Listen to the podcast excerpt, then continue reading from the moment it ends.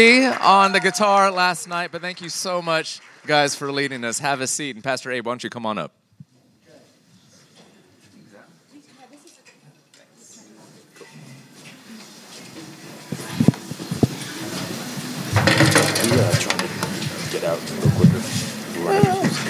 Medium. Just don't take an hour. okay. Uh, I really racked my brain to find some dirt on Duke, and I just couldn't. Well, I either I either couldn't come up with it or I couldn't bear myself to share it. So.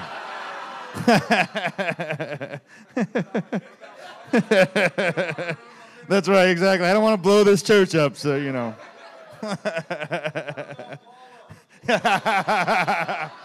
There's no dirt on Paula. She's perfect.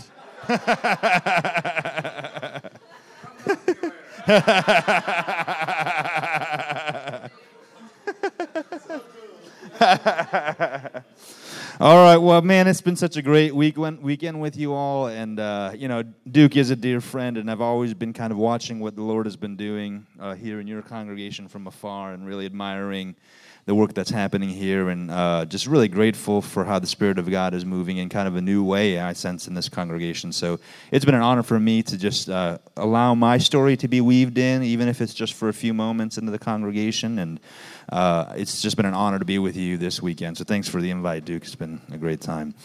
Uh, so this whole weekend, you know, we've been looking at this notion of orientation, disorientation, reorientation. Uh, and we've been emphasizing that this reorientation or new orientation, when it comes to us, so the fall from orientation to disorientation is feels like pain. It feels like a death. But from disorientation to reorientation will feel like a surprise. Uh, it'll feel like a gift. Uh, it'll feel like the kind of thing that you must wait on, that God must do, like resurrection. That's what it'll feel like. Uh, and so we've been kind of talking about these things. I hope for some of you this has been uh, something that's been helping you give you some biblical categories for understanding where you are and what you're doing. What I wanted to do uh, this morning is actually leave you with something very, very practical. Uh, so to walk away saying, okay, these were helpful ideas. It helped me to maybe see some areas where I need to pay more attention. Uh, maybe I need to be more honest with the fact that I feel disoriented in my walk with God at this point. And those are all really important things. But I want to walk away, want you to walk away with something practical. So I thought I would close out our session essentially with a practice of Sabbath keeping. And now by Sabbath keeping, I don't necessarily mean a strict 24 hour day period where, you know, you can't do anything besides come to church, that sort of a thing. But I am talking about a regular rhythm of rest and work. Uh, regular rhythm, even of solitude, of unplugging, and that sort of a thing. And the reason I see those things as related uh, is a couple of things. First, uh, as I was kind of in the middle of my own pit, a story that was that kind of blew me away was a story of Elijah. uh, after his encounter with the prophets of Baal. Some of you this know, know this story. Uh, and it was this big dramatic encounter, and Elijah is one of the few who are faithful against all these prophets of Baal who had led Israel into idolatry. And this big dramatic encounter, and fire comes down from heaven, and all that. And, and Elijah has this heroic moment, this phenomenal moment of being used by, by God. And then immediately after that happens, he hears a threat from uh, Queen Jezebel, is that right? Yeah, Queen Jezebel, uh, uh, threatening his life. And do you remember what Elijah says after that? He just had this the, dramatic moment, this, this triumphant moment of God's power. And then this threat comes uh, from the ruler of Israel, and he says, I wish you would just take my life, Lord. Uh, this is not worth it. I can't do this anymore. Uh, and then God sends him out into the desert. And do you know what God does for Elijah in that moment? You'd think, like, boy, talk about a response of unbelief. Boy, talk about talk about sin. Talk about selfishness. And God takes Elijah out into the wilderness. You know what he does for him? He gives Elijah a nap and a snack. And then Elijah wakes up again, and God says, You know what? You need another nap. And that there was something about that because there was something in my own life trying to do the ministry of God, trying to be faithful and that sort of thing. And there was a point in my life, I don't know that I ever said that, you know, I wish you would take my life, but there were certainly moments where I said, God, I, I don't want to do this anymore. I can't do this anymore. And my, in my imagination, God's response in my mind was a look of disappointment, uh, was a look of rejection, was a look of how could you, after all I've done for you, how could you say something? Uh, and to read this story and say, no, no, no, no. What God wants to do, He wants to take you out into the desert to give you a nap, and He's going to bake fresh bread for you. And even after that, you're going to wake up and you're like, Lord, I still can't say, that's okay. Go take another nap. And so that practice for me, this practice of Sabbath keeping, this practice of relating with God to be able to rest, that the one place in the universe that I can rest and be at peace is before the Holy One of Israel. And that weekly practice of Sabbath is what helped me to change the way that I relate to God. I just want to share a little bit about that. But uh, so that's why that's why to me the practice of keeping Sabbath is directly related to all that we've been talking about because it's what helps our soul begin to engage with God in a different sort of a way. Uh, but let me share one more thing before kind of diving into the text. uh, just a quick word on practices. Okay, so the historically the church uh, in the reform world, we tend to call these things the means of grace, which is a great way to talk about it because these are the practices or the disciplines, the means by which God grants us His grace. So this is not by our effort, not by our earning, but purely by the grace of God. So I love means of grace. Uh, but I love the word practices because spiritual practices, the word practice, uh, to me, really captures what's going on when we do these things. So let me give you an illustration. Uh, growing up, the movie that at the time felt the most empowering as an Asian American was The Karate Kid. Even though you look back on it, you're like, was it that empowering? I don't know. A lot of stereotypes in there. I'm not so sure. But growing up, you know, it was a Karate Kid. And so, do you remember the scene? Uh, I don't know. Some of you might be too young for the Karate Kid, right? Uh, but uh, so there's a scene in Karate Kid where Mr. Miyagi, uh, the the sensei, as it were, takes on Danny Russo, who's the new kid, and he wants to uh, you know learn how to fight karate, and he's going to go in these tournaments. And he comes to Mr. Miyagi for training. I remember for weeks and months and weeks and months. What, is he, what does Mr. Miyagi have Danny Russo do? Paint the fence. Right, sand the floor. Wax on, wax off weeks and weeks and hours and hours into the night. And Danny Bruce was saying, When are you going to teach me how to do karate? And just over and over and over again, there's that dramatic moment where Mr. Miyagi goes, paint the fence. And then it kicks and he blocks it. And then dramatic music, and it's like, oh my gosh, I've been learning karate this whole time. right? Oh my gosh, mind blown. Right, that kind of thing. Uh, what I love about that, what I love about that is that that to me really gets at the heart of what I what I mean by spiritual practices. They are ordinary, unremarkable, daily, repeated actions that become habits that become muscle memory of your soul so that in the heat of the moment of the tournament or the fight or the battle your body responds before your brain can even engage. And so you practice things in the ordinary moments of everyday life when the heat is not on. So that when the heat is on, your soul has the muscle memory to respond in the manner and with the mission of Jesus, the Master. So, spiritual practices is what creates the character to be able to respond as Jesus, our Lord, would respond.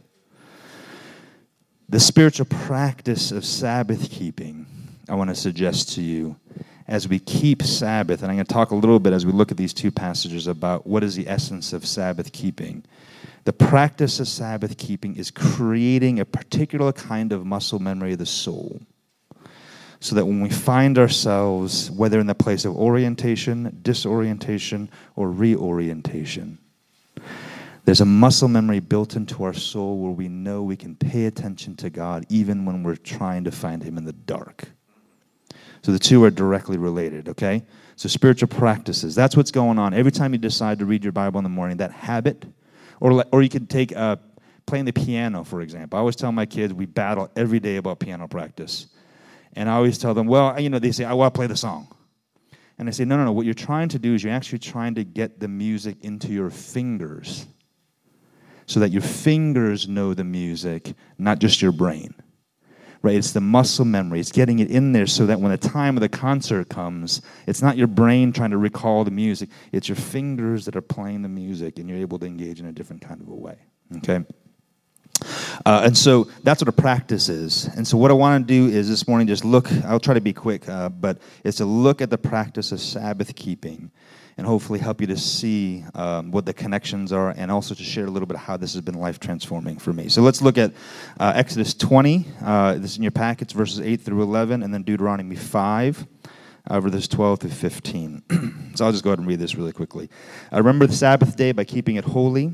Six days you shall labor and do all your work, but on the seventh day, but the seventh day is a Sabbath to the Lord your God.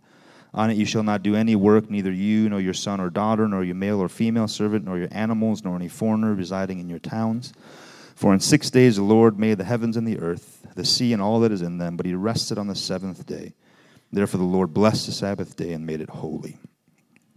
Here's Deuteronomy 5. Some of you may not know that the Ten Commandments are in the Bible twice Exodus 20 at Sinai, Deuteronomy 5 just before they enter into the promised land. So, Deuteronomy 5 Observe the Sabbath day by keeping it holy, as the Lord your God has commanded you. Six days you shall labor and do all your work, but the seventh day is a Sabbath to the Lord your God. On it you shall do uh, you shall not do any work, neither you nor your son or daughter, nor your male or female servant, nor your ox, your donkey, or any of your animals, nor any foreigner residing in your town, so that your male and female servants may be rest as you do. Remember that you were slaves in Egypt, and that the Lord your God brought you out of there with a mighty hand and an outstretched arm. Therefore, the Lord your God has commanded you to observe the Sabbath day. Okay, so uh, what is practicing Sabbath? And I want to suggest to you it's three things at least, it's probably more. Uh, practicing Sabbath, first, is practicing delight. Secondly, it's practicing resistance. And then thirdly, it's practicing trust. Okay, so let's look at each one of those in turn. So, first, uh, practicing Sabbath is practicing delight. so if you look at the Exodus 20, you'll notice that it goes back to Genesis chapter 1, the, uh, the creation account, and, it, and 1 and 2. And then in Genesis chapter 2, it tells us that God rests after the six days of creation. Now, if you stop and you think about it and you ask yourself, well, why would God have to rest? Uh, is he resting because he's tired? Is he resting because of fatigue? And the answer, of course, would be like, no.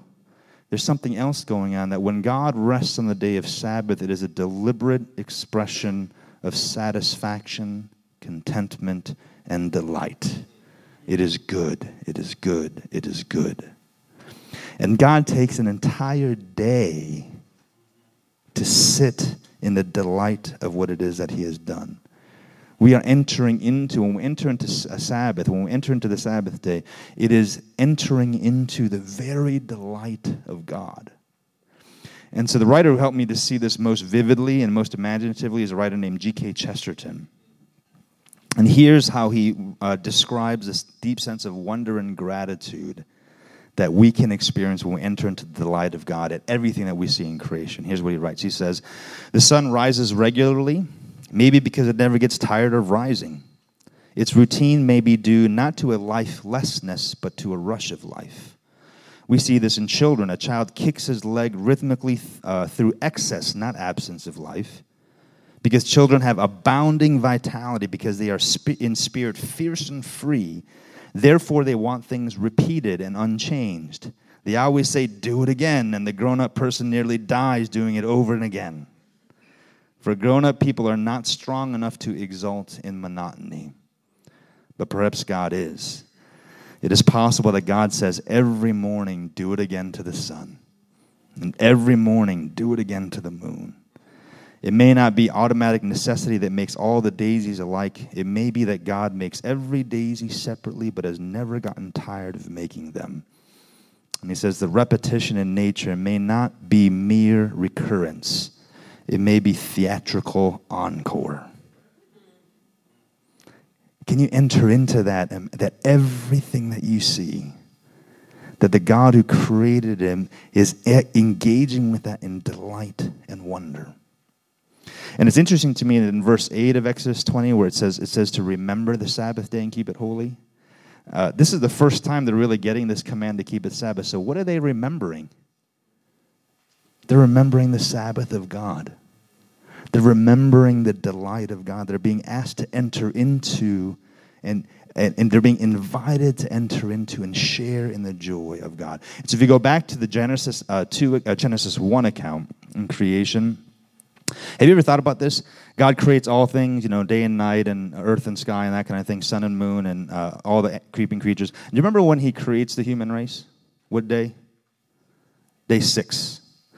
So Adam and Eve are created on day six, and they're given this charge You are my vice regents, you are my representatives, I'll rule through you. So therefore, tend the garden, uh, cultivate the world, uh, guard it, and keep the garden. They're given this enormously um, important charge. Created on day six, they're given this great mandate, the creational mandate, cultural mandate.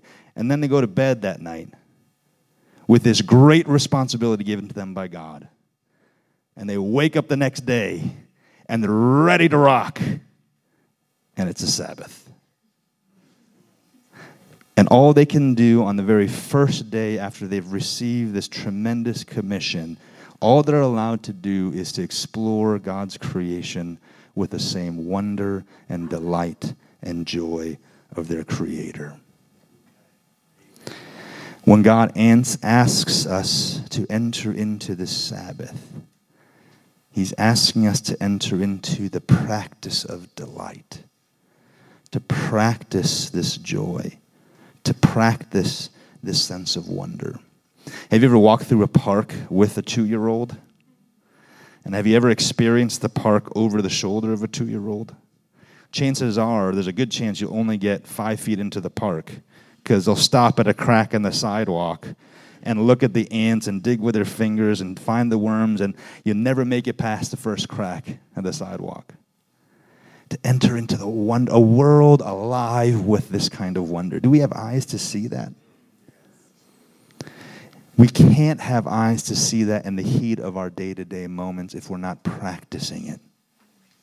If we don't practice it in those times, that delight will never come to us. So, are you practicing delight?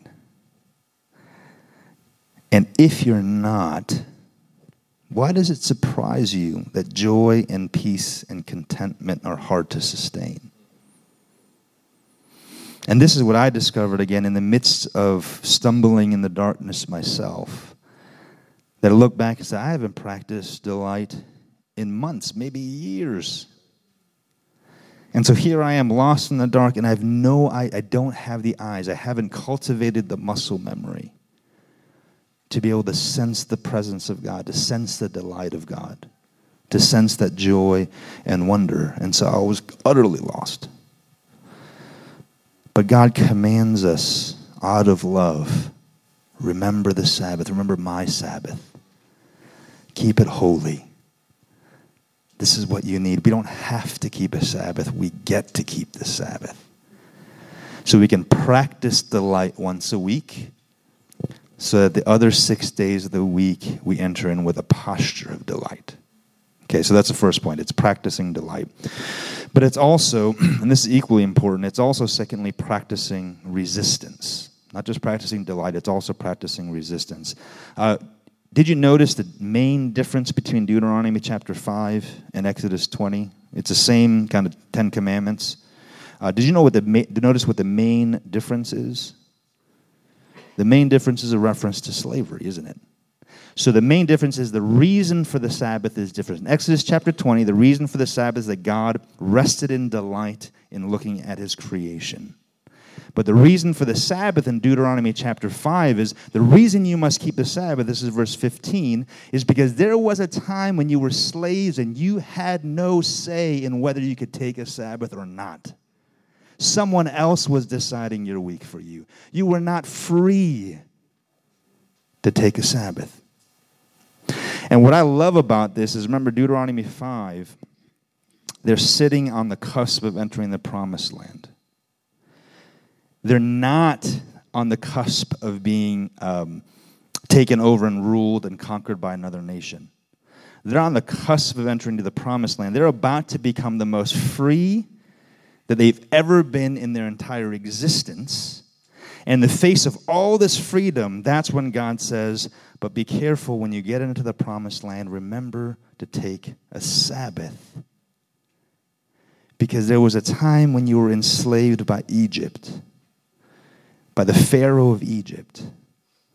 But you need to realize that there is a Pharaoh deep inside your heart.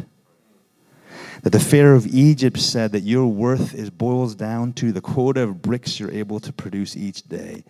And he's saying that in the midst of this moment of perfect freedom, when you can be your own Pharaoh, there's a Pharaoh in your heart that's also demanding a quota of bricks in order for you to feel like you're worthy.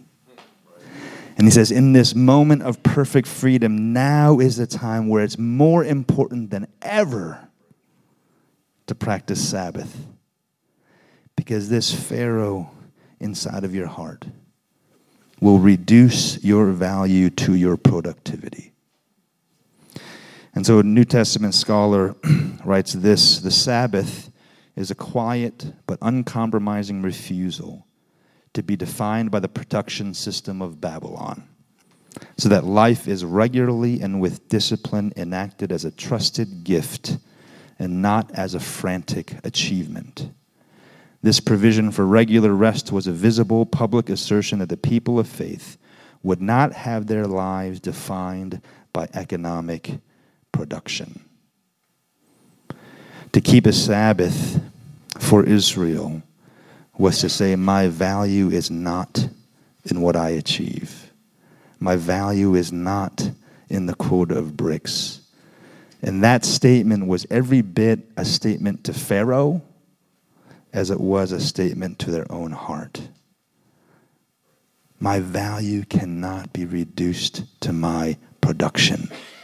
So one of the things that we've started to do, we've not been as good at it of late as a family, is every Friday, I take my Sabbath from Friday at noon typically through Saturday. Uh, and one of the things that we've done as a family is whenever we start the Sabbath, we light a candle. And we try to keep that candle going throughout the entire um, Sabbath time. And it's just a visual reminder every time we walk by the kitchen. You know, we have a small apartment, so everyone's always walking by the kitchen. But every time we walk by it, the little light is flickering. And it's just a reminder that here is the presence of God on this day of rest. And one of the things that I've come to pray, uh, only because this has been the, the, truth that has been most healing for me, I think, and I pray with our kids when we light this candle on Fridays, uh, I say something like, Lord, on this day when we produce nothing for you, this is a day when we will experience your love most fully. Isn't that the gospel? Don't we each week need to palpably experience the delight and love of God precisely where we are being least productive? Precisely where we're not striving and earning and doing and achieving? And if we're not doing that, isn't that deforming our souls? Isn't that creating all the wrong kinds of muscle memory? But it's an act of resistance. And what I love about both Exodus 20 and Deuteronomy 5 is this is not an individual, personal spirituality thing. They said the Sabbath is not only for you who are Israelites or who are adults, it's for your male and female servants, it's for your son, your daughter, your ox, your, don- ox, your donkey, the foreigner in your midst that when we come and take a Sabbath, what happens is that every person, rich and poor, adult, child, male, female, slave, free, citizen, immigrant, everybody, everybody is made equal before God because all they achieve has been left to the side, and we merely stand as those who bear the image of God, equally resting in His presence. And it's the great and profound equalizer, a gift from God. It's practicing resistance so that in the heat of the moment, in the heat of your work life, in the heat of your family life, you're developing this muscle memory of resistance that says, My value will not be reduced to my quota of bricks. It cannot. So, very practically, um, how do you begin to do this? Uh, and so I'm going to get super, super practical because, again, I want to help you to be able to walk away from this weekend with, if nothing else, one thing the beginnings of the practice of Sabbath keeping weekly. That's the one thing that I would love for you to walk away with here practically. So, how do you begin to do this? This is what's been helpful for me. So, here's my advice to you. First, put it in your calendar. So if you're like me, if it's not in my inbox and it's not in my calendar, it does not get done. It does not exist in the world. So if your Sabbath is not in your calendar, it does not exist in your world. Let's be honest. So put it in your calendar. So there should be a recurring calendar item on your phone on what that says Sabbath. And then guard it, preserve it, protect it, protect it, hold the line on it. So that word observe, this is Deuteronomy chapter 5, verse 12. It's interesting. Exodus 20, the verb is to remember the Sabbath, because we're going back to God's first Sabbath. Deuteronomy 5, the verb there is to observe the Sabbath. That, er, uh, that word observe means hold the line. Hold this down, guard it, fight for this. And so put it in your calendar, guard it, preserve it, protect it. This is the holiest time on your calendar. It is the one non negotiable uh, that where you're truly unavailable. It's just not an option to do anything this time. Okay, so put it in your calendar. Secondly, uh, be realistic. I think our goal for all of us should be a 24 hour period where we're observing a Sabbath. I think if you're not in full time ministry, Sunday makes perfect sense. That makes sense to be that Sabbath. Uh, in ministry, Sunday is not going to be our Sabbath, which is why I started the Friday to Saturday um, kind of routine. But be realistic. The goal is 24 hours, but depending on your work, depending on your stage in life, depending on how old your kids are, uh, 24 hours might not be realistic. But I am going to challenge you, and I'm going to say, I don't know this for sure, but I almost am positive that no matter what your job is, every single one of us can create a three or four hour block a week of Sabbath. And I've challenged my congregation, you know, these are financiers on Wall Street and that sort of thing. I'm like, look, I don't know how crazy your schedule is. I've never lived your life. It's not my calling, it's yours. Thank, thank you, Jesus. I don't know, but I, I can almost guarantee you, you can create three hours. And most people are like, yeah, probably right. Okay, so be realistic. Start somewhere, three to four hours after. What my wife and I do with the four kids is we um, have have Sabbaths for each other. So she has three or four hours on Friday afternoons, and I have three or four hours right after that. And so I know during her Sabbath, I'm on full time kid duties. I'm picking up kids from school, I'm getting dinner ready, that sort of thing. And afterwards, she knows I'm on full on. So we're guarding each other's Sabbath for each other.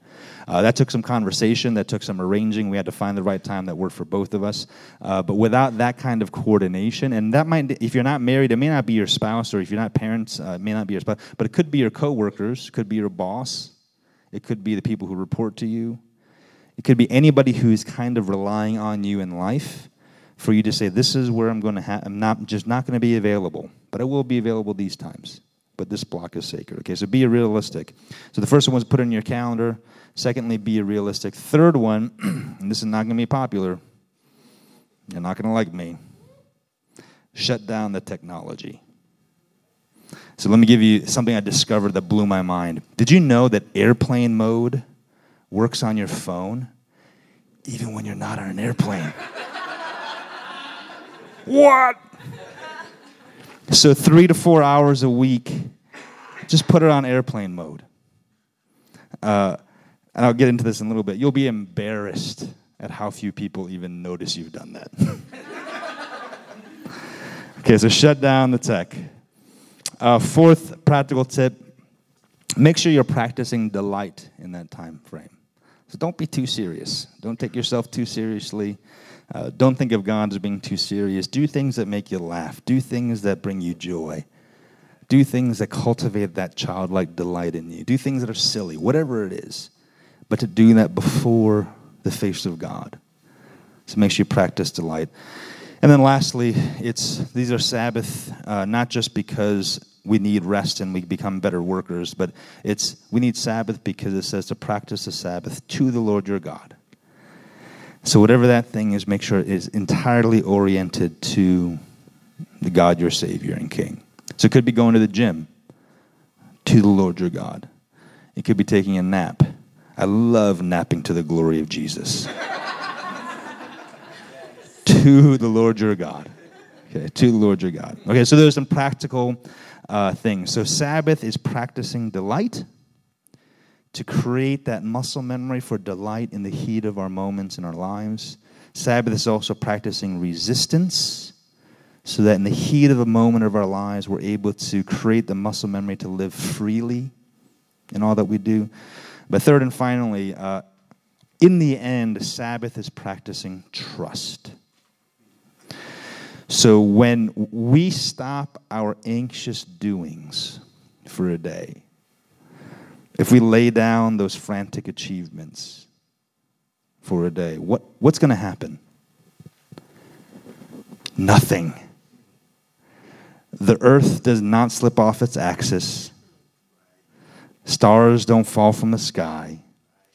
The world keeps on turning, and here again, you will be embarrassed. It'll be embarrassing. It'll be a crush to your self esteem how few people actually notice you weren't available practicing trust. Why? Because you are not the Christ. You are not the Holy Spirit. It is not in you that all things move and breathe and have their being. You are not the one that holds together all the created world. You are not that. Praise Jesus, you're not that. And when you practice Sabbath, you're saying, Lord, I was never meant to play the role of the Holy Spirit. Someone else has that job, and he's a whole lot more qualified than I am. And so you practice that Sabbath as a way of practicing trust. You take whatever it is that you're worried about, and you say, Lord, I can't, I can't be the Spirit for this thing, but you can. I can't be the Spirit in these next few hours. I can't be the Holy Spirit for this person, but you can. I can't, you can. So it goes back to that notion of embracing our limitations. As creatures, I was talking with a sister earlier, earlier today. To deny our limitations or try to overcome our limitations is actually a form of idolatry, isn't it? Right? It's saying that the, the, the attribute of omnipresence ought to be something I can strive to. The attribute of omnipotence ought to be something that I, it is denying God's good limitations that is given to us as creatures, not as sinners, as creatures. And trying to transcend those limitations is trying to be the Spirit of God. But to embrace our limitations, to delight in our limitations, to know that our deepest joy and flourishing will be found in our limitations, is to embrace our appropriate createdness, our appropriate creatureliness. And so Sabbath is practicing uh, trust. Or here's another way to think about it that's been helpful for me. so having kids in the home, whenever I you know pick up like a house around the house project on a Saturday, inevitably what that means is that I have four little helpers saying, "I want to come and help you, Dad." And for the most part, it's like, well, that's great. You know, this is quality time together, and you know, work on this together. Maybe I can show them a thing or two. Not that I know really what I'm doing, but I can pretend like I can showing them a thing or two. And so we're working on this together, and it's great because we're doing it together. But at some point in the day, I say, you know what, kids, you guys have been so helpful, but you seem tired. Why don't you go rest, and Daddy will finish this up. You know what the Sabbath is? The Sabbath is Jesus saying, You know what, Abe? You've been so helpful.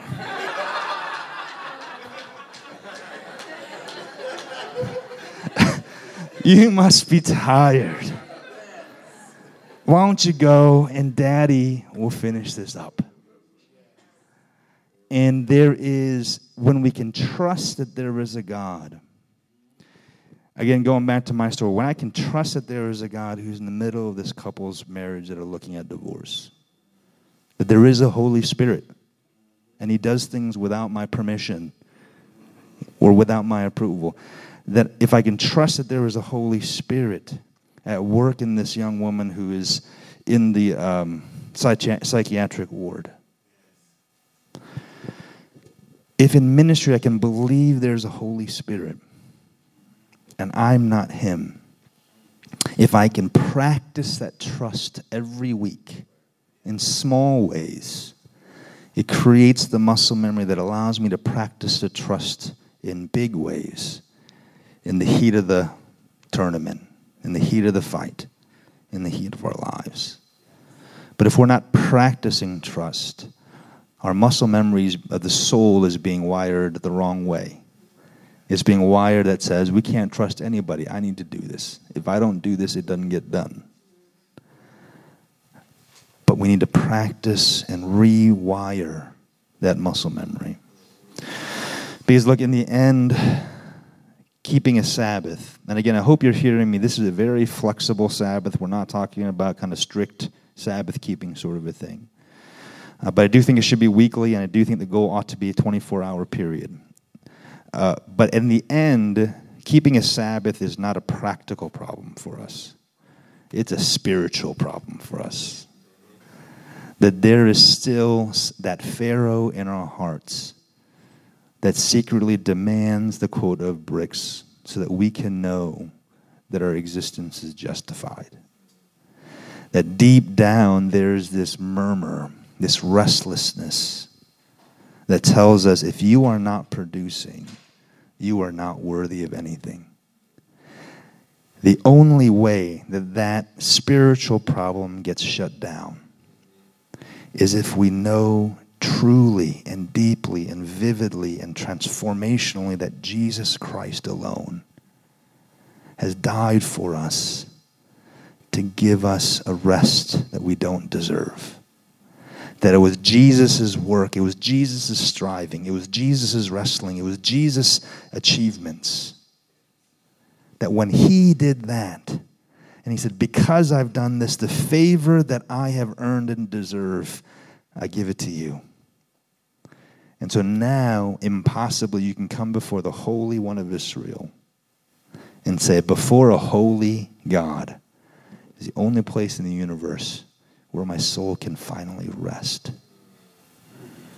Do you know what that's like? Does that seem opposite to you? It did for me for the longest time. The one place where I can't rest is before a holy God. He needs more. He deserves more. He gave his life for me. I should give more. I need more. But Sabbath tells us no, no, no, no, no. The one place in the universe, because the gospel of Jesus Christ, that you can come and rest is before the God who is holy. And he's inviting you into that rest every week. Don't you see it? Don't you hear him? Don't you hear him saying, Thanks so much. You must be tired. Let me finish this. He's inviting you into his rest. Why would we not? We don't have to keep a Sabbath, we get to keep a Sabbath. And as we practice delight, as we practice resistance, as we practice trust, even in the pit, We've come to know a God that we can trust. A God will take us out the other side and will give us a gift of resurrection, even in the places of our darkest death. So, would you leave this weekend? Find an hour, map out your Sabbath practice, tell whoever it is that needs to know, or not just to, maybe you need to work with them, don't just inform them. work with them I'm taking a Sabbath every morning from 7 to 10 a.m. Nothing you can do. Um, and get that in and let it become a rhythm and a habit and muscle memory so that you can be formed with a muscle memory that can trust Jesus no matter what. Okay, let's pray. Lord, we. Uh, I just think for this weekend, and in many respects, it's been um, just a foretaste of the kind of rest that you offer to us. I pray that every one of us uh, this weekend, while we played and laughed and slept and ate and um, shared with one another, Lord, I pray that we would have experienced the delight of God. And so, Lord, I pray, God, that you would help us as we leave this place to remember, Lord, all the journey that you've taken us on uh, but to walk away saying, God invites me to practice his delight. I don't have delight in my life right now. That God invites me to practice resistance and true freedom. I don't feel free in my life right now.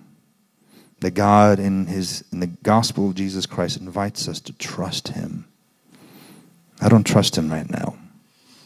But that would practice that in the ordinary moments of life so that we might be the kind, become the kinds of people who delight, who resist, and who trust, no matter what life throws at us. So help us, Lord. We need your spirit even to do this. We are that weak, and yet you are that strong. So we pray these things in Jesus' name. Amen.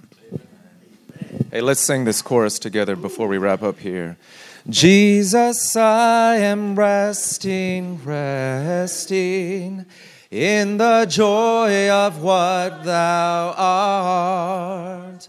I am finding out the greatness of thy loving heart. One more time.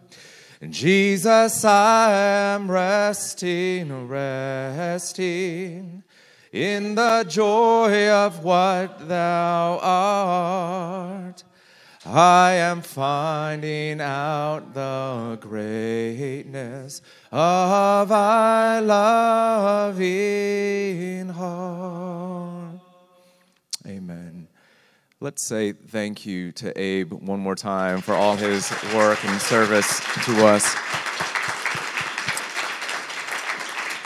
I, I, I believe you may have just heard um, what I think might have been the best teaching on the Sabbath that I have heard, and I've heard a lot, and I have tried to teach a lot of stuff on this. I'm in, including my own, so thank you so much for serving us, Abe, in, in that way, especially as we live and do life in a city that's defined by its productivity. Uh, this talk about resistance. This is a fight.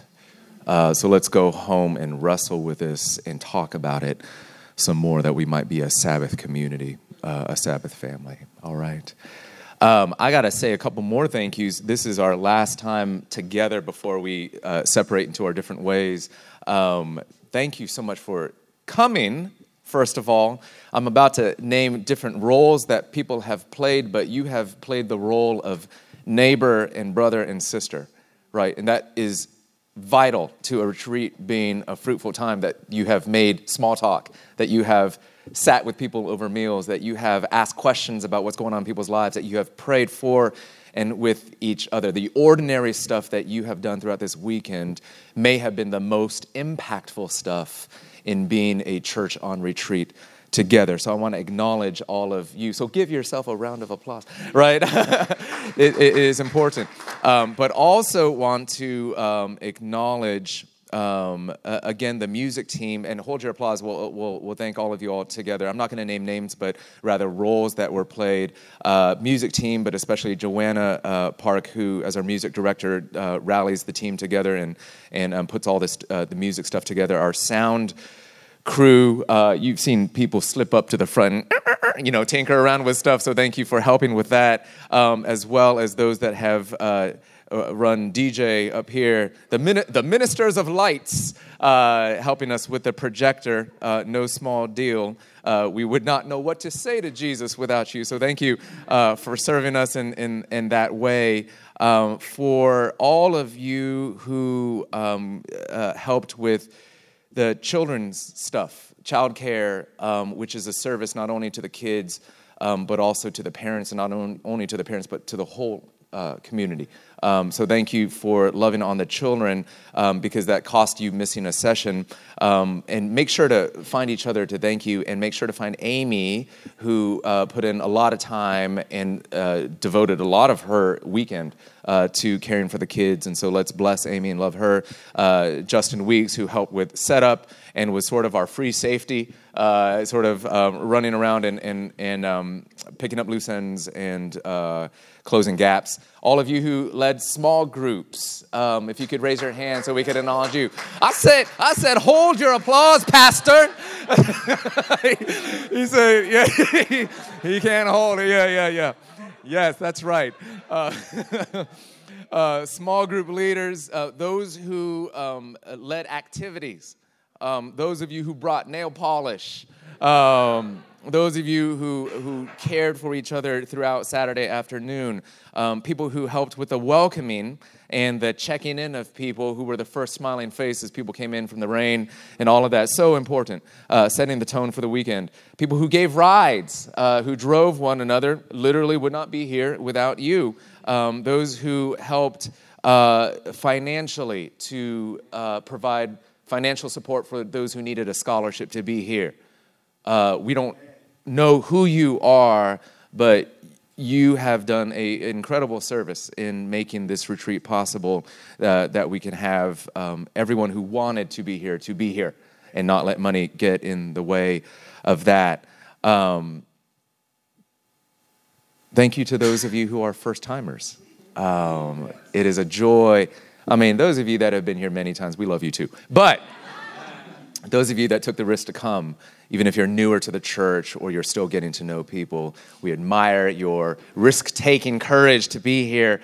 Um, and we love the chance to get to know you better. And we think the retreat has, has blessed us um, in that opportunity to know you and, and, and, love you better. So thank you for daring to come. And then also make sure to uh, thank the uh, facility staff on your way out um, for all their help setting up, getting keys. Uh, put together food as, as we're uh, having our last meal in uh, several minutes. Make sure to thank the staff on our way out. So put your hands together and let's say thank you to all of you for everything. So, so, so important.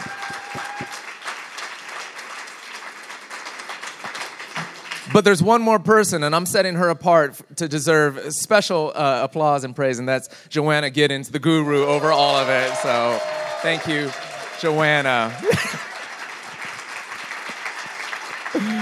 thank you so much, sister. All right, we got one more small group time left. It'll be shorter than usual because we do have lunch coming up. So please um, go to your small groups to have one last um, time of discussion, and then we'll see you at lunch. After lunch, um, Joanna, please correct me if I'm wrong. We just clean up, pack up, um, and then get out of here, right? One thing, um, rides going back are sometimes different. So if your ride giver is going back early and you need a ride, let me know. If you are have room in your car, let me know because we do a little bit of shuffling on the way back. Yeah. It would be so sad to leave someone behind. So don't don't don't let that. I don't think that's happened yet, but don't let that happen, right? If someone was in your car, make sure they have a, an alternate ride if they're not in your car again. Um, let me also uh, uh, say this: as you're packing up, you got to pack up your own stuff. But if you could, if you got a spare moment, um, ask Joanna or look around and see if there's any other general help that might be needed in terms of packing up this equipment um, or uh, cleaning up the kids' stuff, especially because Amy brought uh, loads of bins and stuff. So if you don't have a lot of cleanup to do for yourself personally, or if you finish it quickly, or if you maybe want to try to finish up quickly so that you can be of help, come on down here. Um, we'll always need extra hands to do that. Sound good? Yeah, Braxton.